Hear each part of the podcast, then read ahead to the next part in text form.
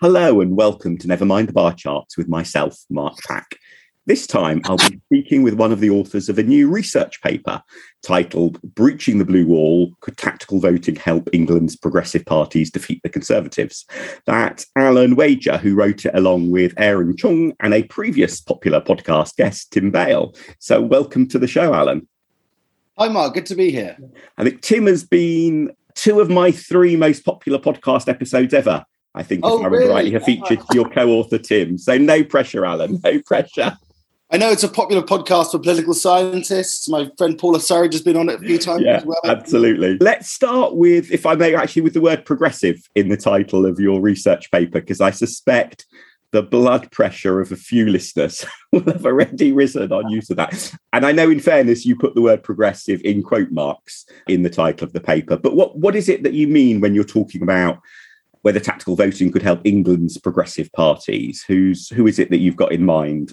Yeah, well, when we're talking about the interaction between uh, political parties, you know, as we're sort of political scientists, we're partly thinking about things like who would form the next government. And I mean, it's increasingly, it seems increasingly clear that, that, that the Conservative Party have sort of run out of coalition partners, if you like, and that mean and that means that it does make sense to think about the other political parties as a as not one party, not one sort of unit, but as a sort of potential block, as a different alternative government. And then you can use all sorts of words for that. I mean, progressive is one extremely problematic potential potentially way of describing it, but also, you know, on things like opposition to the government, the government on things like corruption, there is there is there is what seems to be an increasing synergy in some aspects of, of the party. So that so that means that means that you sort of thinking about how voters perceive the interaction between these parties is also sort of really really important too. And that's that leads to words that as always for over a century led to words like like progressive to describe voters that are that are, that are likely to be hospitable to, to voting for any party that's not that's not the conservative so I suppose the other way of putting it would be would be uh, to what extent would would anti-conservative tactical voting uh, uh, uh, be so instead of instead of progressive, if you like. And, and I guess just digressing for a moment before we even really get into your paper, but that sense of the Conservatives having run out of coalition partners, I think, is sort of almost underappreciated at the moment. That we quite often talk in British politics, partly influenced by US politics, about factors which maybe benefit the Conservatives around things like how the boundaries are drawn, vote distribution, and so on. But I think there is now this factor which is different from 20 very different from 2010 but also different from 2017 yeah the last two elections we've had that have turned up hung parliaments that it's really hard to see unless something dramatic happens in northern ireland that patches things up with the dup it's really hard to see who the conservatives partners would be in a hung parliament. And in that sense the winning post for uh, non-conservative parties is that much lower because you know, Labour in, in the 2010 environment, Labour not having more MPs than the Tories was a significant impediment to them staying in power. After the next election, that's much less of a factor, most likely, isn't it?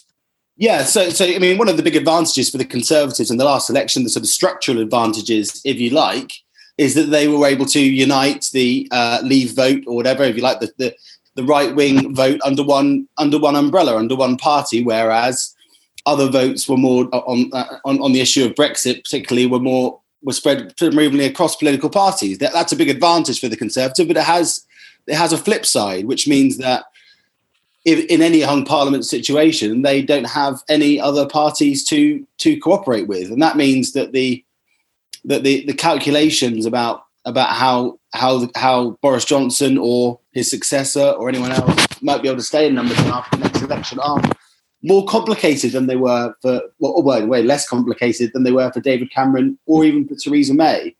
And I think yes, I think I think I think you're right. That's an underappreciated aspect of of British politics and of the current sort of state of the parties, if you like. Yeah, and obviously all of this becomes moot if uh, the Conservatives have a majority after the next election. So let's turn to what your paper sort of looks at, and particularly the potential role of tactical voting. Maybe we should just start with just a quick summary of what what your paper's main findings are. Yeah, so the, the, the, the main findings of the paper is, is, that there is a significant potential for the Liberal Democrats to benefit from from from tactical voting in a range of, of seats in England, and that the Liberal Democrats disproportionately benefit are likely to benefit from the electoral geography of the UK, which means there's a lot of places where the Liberal Democrats are in second place and where there is a a, a, potential squeeze message possible on Labour voters and unleash the bar charts. Excellent. and and where they are increasingly, and when there's an increasingly clear uh, um, delineation of responsibility, if you like, between mm. the Labour Party and the Liberal Democrats, if you're looking to attract sort of tactical yeah. votes, and that's a key element of, of this is that potentially the electoral geography, which was really actually pretty difficult mm. after the 2017 election for the Liberal Democrats and for those parties that were trying to unite the Remain vote, that is a lot less difficult now, and it's a lot clearer for for voters. The signalling is a lot clearer for voters, and that's a really important thing for when thinking about how that might play out in, in, in any contest. And certainly, my impression, I think, both from looking at the results of 2019, but also research such as yours, is that, as you say, that tactical vote choice uh, in in different constituencies, by and large, is going to be a lot clearer at the next election than it was at the last one. That there are definitely will be some seats where you know, say both Labour and Lib Dems argue, you know, we're the best place to beat the Tories here. But the number of those seems to be much smaller. And I think that matters not just for the decisions people in Party HQ make, but also for the enthusiasm of volunteers and where they choose to go. So I think if you saw in 2019, at least from a Lib Dem perspective, one thing you particularly saw was Labour activists fired up to go and campaign in seats where they basically ended up helping the Tories get re-elected because they thought they could. And in fairness to some of the people in Labour HQ, I think quite often that was a phenomena that was as much driven by grassroots enthusiasm as any you know attempted central direction. So i think on both fronts it feels like and maybe this is just me wishing the truth to be what I, you know but it does feel like it's a much more promising territory for effective anti-tory tactical campaigning and tactical voting next time round.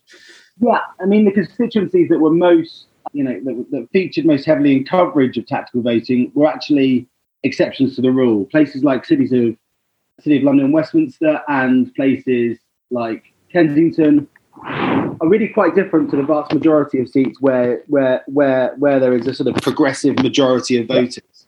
I mean, that, and that's and that's the sort of the really the really striking thing is that we produced this this sort of graph where there's, there's basically very very few voters, very very few places where there is a latent sort of majority for parties that are anti-conservative, if you like, uh, and and also and also uh, you know and, and also that where, where there is competition between where there's clear competition between Labour and the Liberal Democrats, and again, you know, going back to you know 2010 and you know 2005, 2001, that really wasn't the case. I mean, I think it's easy to easy to forget that the that the, the, the um, that the interaction between you know these opposition parties now is, is is very really very different to what it was a decade ago. So, in a way, that sounds a relatively promising picture for the Lib Dems. And although I note you're wearing a, a Lib Dem coloured top today, very appropriate for this recording. Obviously, one of the advantages of you know, people in political parties listening to outside experts like yourself is that you can help throw cold water on over enthusiastic interpretations. Um, so, is there what's the less good bit? What what are the less promising bits of this picture that people in the Lib Dems or indeed other non-conservative parties should bear in mind so we just don't get swept away with this idea, hooray, the Tories are going to lose. Well, one of one of the aspects of it that's that's that's more difficult for the Liberal Democrats is that the the when comparing to the Red Wall, the movement of voters over time away from Labour towards the Conservatives, for example, was happening before Brexit. was hmm. happening in 2005, 2010, 2015. I mean, and and for the Liberal Democrats, you know, some of the some of the movements towards them in these places, in the in the blue wall, if you like, were more sudden, mm. and then potentially were more contingent on Brexit. We don't know for sure. I think I think I think the evidence we have so far from this Parliament suggests that they weren't contingent on Brexit still being you know, live whether or not Brexit happens because we've seen further sort of geographical realignment along these lines. But you know, it's possible that Brexit is an, it, it, it, the, the, the, the, decline in salience, if you like, of Brexit could could mean that these places are less less likely to to, to continue to move towards Liberal Democrats. Yeah, and, and, and I, I mean, I like the blue wall phrase because it encapsulates yeah a whole load of things in just two words and in a way that, for example, the media can relate to. But it is as you say, I think uh, the, the, blue wall is very different from the red wall. That the key insight, you know, when James Kanagasooriam originally came up with the concept, was that here is a group of seats which, if you look at them on every criteria other than votes, at, you know, votes in the ballot box, should be fairly favourable territory for the Conservatives and a shifting the Conservative direction and yet that hadn't translated really into election results, election outcomes at least, and therefore that there was a brittleness to that apparent Labour lock on lots of areas. I think the Blue Wall story, as you say, isn't one about, oh, these are loads of places that, in, in a sense, should have been Lib Dems 20 years ago, and it's just, you know, that there's a cultural thing that's holding holding them back. I think the blue wall is much more uh, this is just area that is good potential for a party like like mine to grow. But but I, I guess the flip side of that is that in a way, because the red wall and the blue wall challenges from a conservative perspective are therefore so different, they're two quite different political battlegrounds. If you can pull off winning in both, as the Tories did in 2019, brilliant from their perspective, you get a huge majority but it's really that's a really hard trick to pull off to win two such different political battles at the same time isn't it? And so there's a real brittleness to that the size of that tory majority i think. Yeah I, I, and actually i mean i, I think the james Kanagasooriam's insight that these that the red wall was sort of culturally apart from the from from other areas that that, that have voted conservative was really important but that's not to say that actually we're not seeing a, a, quite a sudden cultural movement in these blue wall places that is alike to that. So you've got a, you've got a situation where actually in quite quite quickly, particularly for example, as play as uh, as we see, and I saw there was, there was a blog in the LS, on the LSE uh, review blog yesterday talking about the the drift, the demographic drift out drift out of London. Mm. I mean, things like this are going to be uh, long term structural factors that will that will increasingly mean that they're potentially is some is quite an, a, an anomaly in the way that these places are conservative despite their demographic characteristics. So we could, yeah, and, and, I noticed that in Chesham and in uh, Chesham and Amersham, that although the ethnic minority community in that constituency was is relatively small, and hence it wasn't a big part of the political story, nonetheless you could see that there has been that growth of particularly an Asian community in that constituency that essentially is migrating northwest out of London. If you look at the long-term demographic trends, there is a move, you know, a move up up northwest, as it were, through Chesham and Amersham, and it, it looks like I guess those trends will continue further up uh, well, as well. And and that's but those sorts of well, those sorts of trends are quite slow moving in many ways. Yeah, culture can nonetheless change very quickly. Kind of, I'm very struck how same-sex marriage, which is obviously the touchstone issue Lib Dems like talking about, but the switch in public opinion from it being a sort of controversial fringe issue 20 years ago to it, you know, having overwhelming majority support now mm. is, you know, it, it, it's not just about generation shifting. Actually, people themselves do sometimes change their views on on on cultural issues. And I guess what we what is a complete unknown at the moment is post Brexit referendum quite how quickly or slowly those long term trends will play out. No, absolutely, yeah, yeah. And, and, another thing to think about when thinking about all this all this blue wall stuff in the context of, for example, what we're about to see is sort of potentially a string of, of by elections, some of which you would say are in the blue wall potentially. If you're thinking about a potential by election in Windsor, some of which certainly wouldn't fall into any any fair categorization of red wall of blue wall, but are already being discussed as uh, as blue wall places is whether or not a, a sort of really wide definition of blue wall that isn't very useful for political scientists or analysts could still be politically useful for the Liberal Democrats or potentially a problem for the Liberal Democrats. You know, if places like Old Bexley and Sidcup are characterised as blue wall, does that increase the expectations beyond anything that's realistic given the given their demographics? or does it a, a, a, political narrative and a media narrative around these places that is potentially favourable to the Liberal, to the Liberal Democrats and and makes it and makes it easier to to sort of create a political competition in these places? I think that's a really that's a really interesting question. I don't know whether you, I don't know whether you. It's not giving away any secrets to point out that Ed Davey's first by-election campaign visit of the, this current clutch of by-elections was to North Shropshire, and I think that is will be a particularly interesting test that by-election because North Shropshire in many ways is not really blue wall territory but in other ways actually is blue wall territory you know you can you can argue it either way you know fundamentally it is the sort of traditionally tory area that if you look at things like the council election results this may that is very vulnerable to a lib dem challenge i think it was a six there were six marginal council wards that the tories just beat the lib dems in in this this yeah. set of May elections in the constituency. So it's in that sense that Tory grip is very brittle.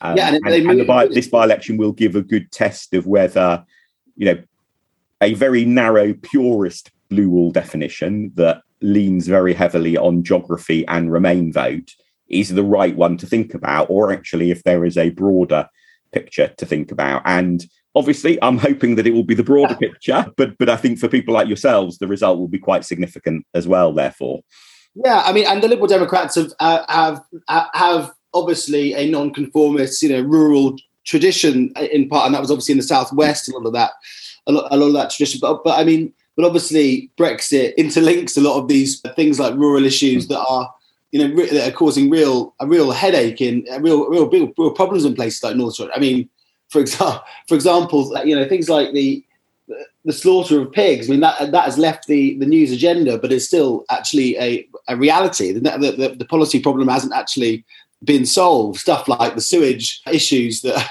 you know these are all problems that are that that are Brexit related, uh, disproportionately rural issues, and where you could see some movement back towards the Liberal Democrats being able to pick up voters who are annoyed about the uh, about the about the direction of the government and the sort of status quo, if you like. Not to say none of the above party, but that but that was yeah. sort of, that's that's a potential potential a potential a potentially important string in the string in the bow of the Liberal Democrats that would be useful to sort of regain, if you like, after the yeah. coalition years. And and I guess that's where all of the Owen Paterson and related sort of scandals, I think, is so dangerous for the Conservatives because what has really propped up their support so far in this Parliament is the widespread view amongst voters, which I very much disagree with, but one has to acknowledge is there amongst lots of voters, that Boris Johnson is sort of, you know, has been sort of trying his best to deal with coronavirus. The Times Red Box focus groups, this comes through really clearly.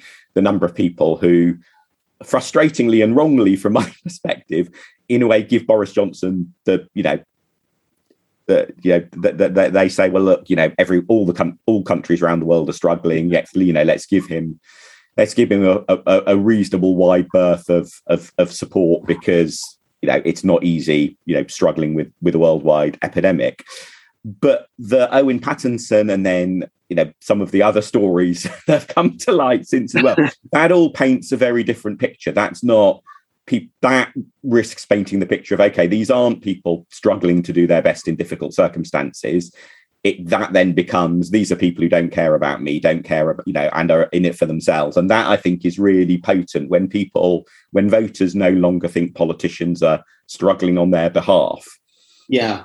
I mean, I mean, what uh, one of the elements of our paper that, uh, and it speaks to something you were talking about earlier, is places where it's clearer that voting for Liberal Democrats is the best anti-conservative vote, and are within a uh, a significant but not impossible swing from from conservative to the liberal democrats actually opens up that, those two those two ingredients opens up a sort of another over over a dozen constituencies that that that are, that are really ones to look out for if if the conservative party are going to be in trouble at the next election. And those are places that actually might be quite surprising to some people. Places like Witney the former constituency of David Cameron and you know and and Henley, where Boris Johnson represented. These are places that would be you know big stretch targets for the Liberal Democrats, but would certainly, if you're looking at a, if you're looking at particularly voters that are high interest voters, for example, particularly voters that maybe are, are graduates and so on in these constituencies, there is there really is the ingredients for for, for, for some political surprises in in some of these places that you might think were were pretty were pretty were pretty out of reach for opposition parties, and that's why there really is sort of a sort of uh, a similarity with with the red wall in that sense. Is, you, is is that is that these things could happen slowly and then actually quite suddenly once you see a if you see, as you say, a a big sort of just just just uh, feeling that there's that, that it's time to for a change of government. That's that's the that's the sort of secret ingredient. So both both increased tactical voting. That's you know that's certainly potentially part of of, of the picture for for opposition parties, but I think we can't lose sight of the fact that that it's that, that it's really an anti-conservative swing or a swing from from away from the Conservative Party that will be the the, the main ingredient for for for the Liberal Democrats and for other opposition parties. And, and I think the Jeremy Corbyn and the absence of Jeremy Corbyn next time round is a really big factor in that respect. That one of the things that really propped up the Conservative vote in 2019 was Tory voters who were amenable to being persuaded to vote Lib Dem. Yeah. When it came to the crunch, thinking there's no way I can, I want to stomach the idea that Jeremy Corbyn might become prime minister, and therefore the best way to ensure he doesn't become prime minister is to re-elect the Conservative MP in my constituency. That was, I think, a very powerful argument for a lot of people, and I think the the absence of that and how much of an impact it will have, we probably won't know until the actual election results are in, because a lot of those last minute, those decisions are made relatively late in the campaign. But it certainly looks like Keir Starmer is, in that sense, in a completely different league from Jeremy Corbyn, isn't he? That there is that, you know, you, you don't vote Lib Dem because you might let Keir Starmer in. Just feels like it's going to be a much, much weaker argument than the don't vote Lib Dem because you might let Jeremy Corbyn in. Yeah, and that's where you, and that's where it's difficult to really know when we see these opinion polls how seriously to take the the vote share that is shared amongst mm. the Labour Party, the Green Party, and the Liberal Democrats, because actually you could see it as you know broadly quite positive news, just just an increase in the in the block of voters that say they won't vote for the Conservative Party and might say now they will vote for the Labour Party that create and and the, and and the and the rise in support we've seen recently in the Green Party. I mean, on one level, you can say that that's you know those those voters aren't necessarily saying moving to the Liberal Democrats. They're that you're you're hovering in and around sort of ten percent in the polls still, mm. but it creates an increasing pool of voters who are who will countenance voting in a tactical way against the Conservative Party, and that and that and that creates a a wider pool of voters that you can target in your in the constituencies that you're most likely to to win. I mean, mm. you, and this is this is this is this is I think an under underappreciated aspect of the of the of the opinion polling at the moment is actually maybe it makes more sense not to try and think about the headline vote numbers, but but but broadly looking most closely at at the at the vote share of the of the of the Conservative Party, and and the, and the lower that falls, the the the the more the more opportunities there are for for mm. for the other parties to to to prosper. Spookily, just before you were saying that, I was just reaching for my table of the latest opinion polls from each pollster because I was thinking exactly the same point. And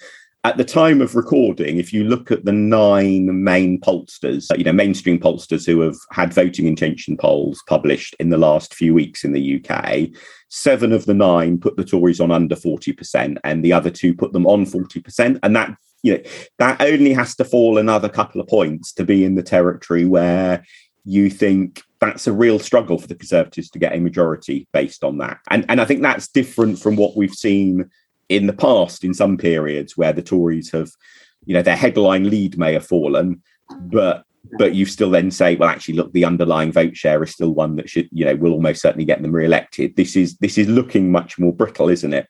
Yeah, and pollsters find it harder to deal with smaller parties. They can't account fully uh, uh, or really for, for for tactical for tactical voting. So I suppose I suppose what I was saying to Liberal Democrats actually, yeah, that potentially the most the most important figure for you is is is is whether that conservative vote share continues to do, continues to to fall. That's actually probably the best and cleanest barometer mm. and easiest barometer to judge and and and measure the the the, the likelihood of, of of of the conservatives getting getting into some serious trouble yeah. pretty soon. Yeah, and and I think that highlights as well this issue that there are many things that can be said around progressive alliance type debates, but I think one thing in particular that's relevant to what we're discussing is how important you know the conservative Lib Dem swing voters or the conservative Labour swing voters, depending which seats you're thinking about, are, and that one of the risks with people getting too fixated on progressive alliance type conversations is that you end up using them almost as an alternative, as a sort of perceived soft option, because oh, it's easier to talk about isn't it awful that Party X is standing a candidate, as opposed to the hard graft of actually thinking about how to persuade Conservatives to vote for you. And I think in in I think that's a particular problem in the Labour Party because there's such a strong strain of Labour Party culture that essentially disdains the idea that there might be conservatives that you share some values with and might wish to you know win them over to voting labour. I think in the lib dems there's much more of a willingness to embrace the idea of of worrying about how to win over tories. But even in the lib dems for example i mean one of the most popular media outlets for lib dem tory swing voters is the daily mail you'd have to hunt very hard to find a Lib Dem activist who reads the Daily Mail. and so, so I think even you know even in my own party, we should be mindful of that of that gap. But it does seem to me those swing voters are you know you can't ignore them. This isn't just about tactical voting, is it?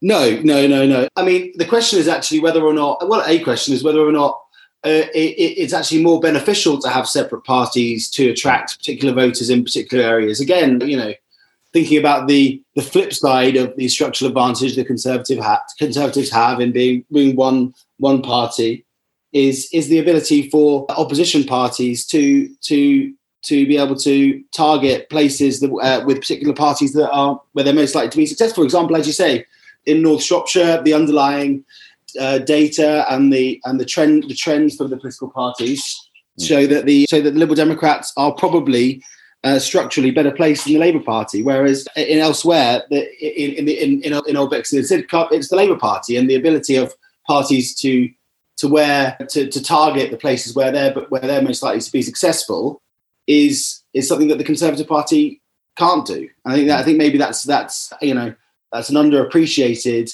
that would be an underappreciated you know that would be an underappreciated loss for for people that if, you, if there was any sort of progressive alliance, if you like. Yeah, and I mean, it, there's a very classical analogy with the commercial world in that sense, isn't there? That It's very normal for companies to have different product lines or different brands that are aimed at different points in the market.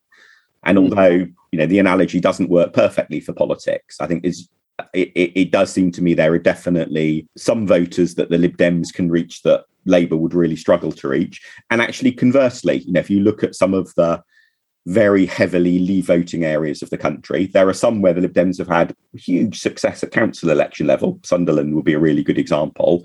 But I think there are others where it's definitely a much tougher job to persuade an unhappy Tory to vote Lib Dem than, than it might be to, to, for a Labour person to try to persuade them to vote Labour. And I think you know it's sensible to reflect that in different parties' approaches. That you know different parties have got different strengths in different in different places. But I, I you know, for the Lib Dems, obviously this blue wall area is particularly important for the next Westminster election. But I know you and and and Tim and others have sort of previously used the phrase yellow halo, which didn't quite catch on in the way that blue wall has. I just wondered when you you you did start looking at this yellow halo idea long before the blue wall phrase was coined. Is uh, is it is is it really just same terminology for sorry, different terminology for roughly the same bit of the country and the same idea, or are there some real differences between how you've sort of thought about the yellow halo and how people like me now talk about the blue wall? Oh no, yeah, I've had a bit of a joke with this about James. Yeah, they're ba- with James. They're basically the same. Hmm. They're basically the same. They're basically the same. The, the same content. I mean, I suppose, I suppose that I, I prefer the blue, the blue halo in a sense because it does give a, a, a, tighter geographical definition in that we're talking about a range of seats that stretch from Oxfordshire and Cambridgeshire to to just to west of London and just around London, where where where where not just the demographics but also the shifting demographics over time are are more likely to be beneficial to to the Liberal Democrats. And so so yeah, so so the, the places that we've that we highlighted in that in that in that report were places where actually also where you know it's fair to say it's been a sort of a tough decade for, for the Liberal Democrats in and out of government electorally after being in and out of government. But we're actually in many of these places you're in a, you're in a better position than than than you were back in 2000 and back in 2010. So it's a so it's also looking a bit at the a bit at the a bit at the history of these places to show that that there are there are and these are places where, of, relative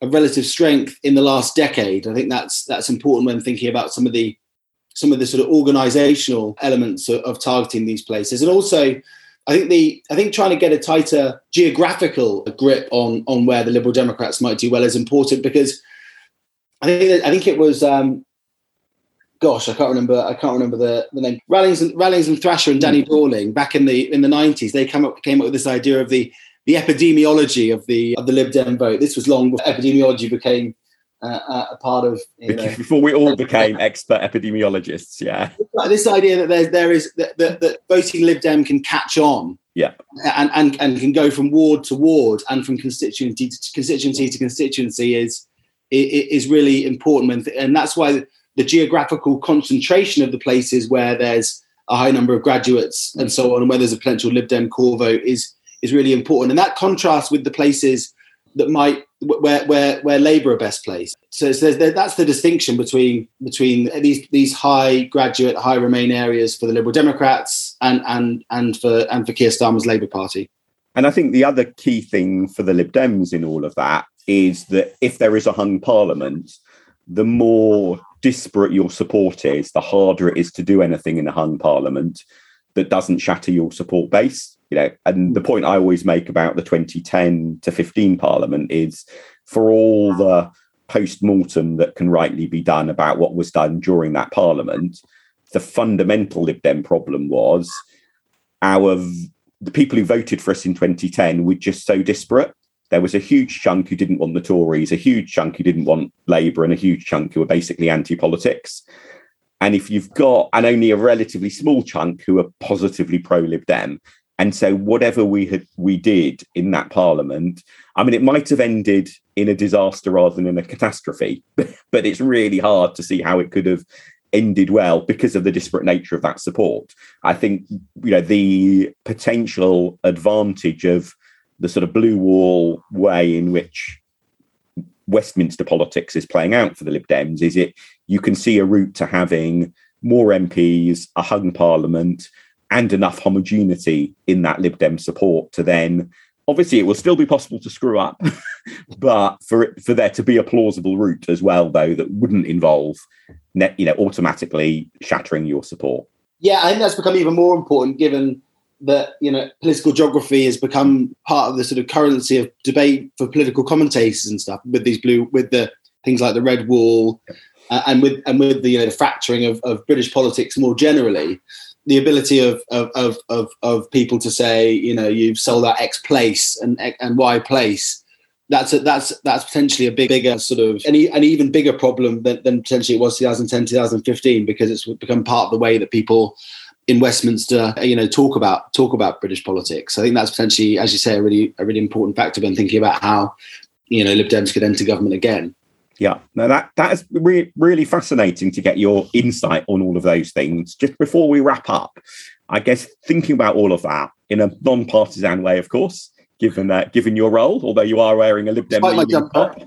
um, if you were to give one piece of advice to the Lib Dems based on your research, and I'll obviously include a link to the pamphlet in the show notes so people can can read it and digest the fascinating graphs themselves. But if you were to give give give my party one piece of advice, what would it be?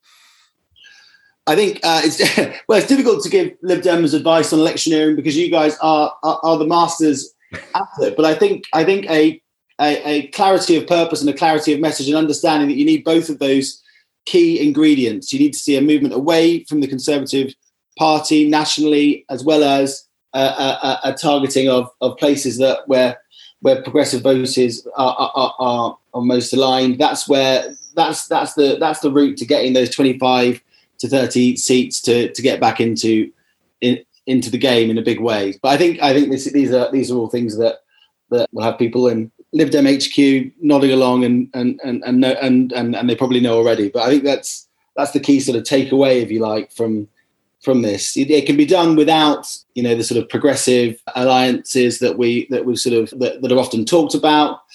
If if and and voters are quite hospitable to a message of tactical voting, is it would be the other thing that I would point out from the literature. I mean, quite a lot of people, I think, uh, you know, over 50%, 60% of, of voters know where which party is best placed in their con, in their constituency, which part, party is in second place. So there are, there are real prospects for increasing tactical voting, given the given the current and given the current state of play in British politics to to capitalise potentially on that anti-government sentiment for the Lib Dems. Yeah. Thank you, Alan. Absolutely fascinating. I'll also include in the show notes a link to some research from others that I highlighted recently about looking at yeah how much knowledge people have of the tactical situation in their constituency. Because I think the main lesson to draw from both that research and what you've just said, Alan, is that there's going to be a lot more Lib Dem bar charts in future, which is always a good note on which to wrap up a conversation. So thank you so much for your time, Alan. Listeners can find Alan on Twitter at uh, D R A L A N W A G E R. That's Dr. Alan Wager, myself at Mark Pack, and this podcast at Bar Chart Podcast. And do look out in the show notes for the link to the pamphlet uh, that Alan and colleagues authored, and also the couple of other things I've mentioned during the show. And if you like listening, please do tell others about this podcast. Maybe suggest they listen to it while they're out delivering some leaflets with bar charts on it, and do give it a rating or a review in your favourite podcast app. Thank you, everyone, for listening.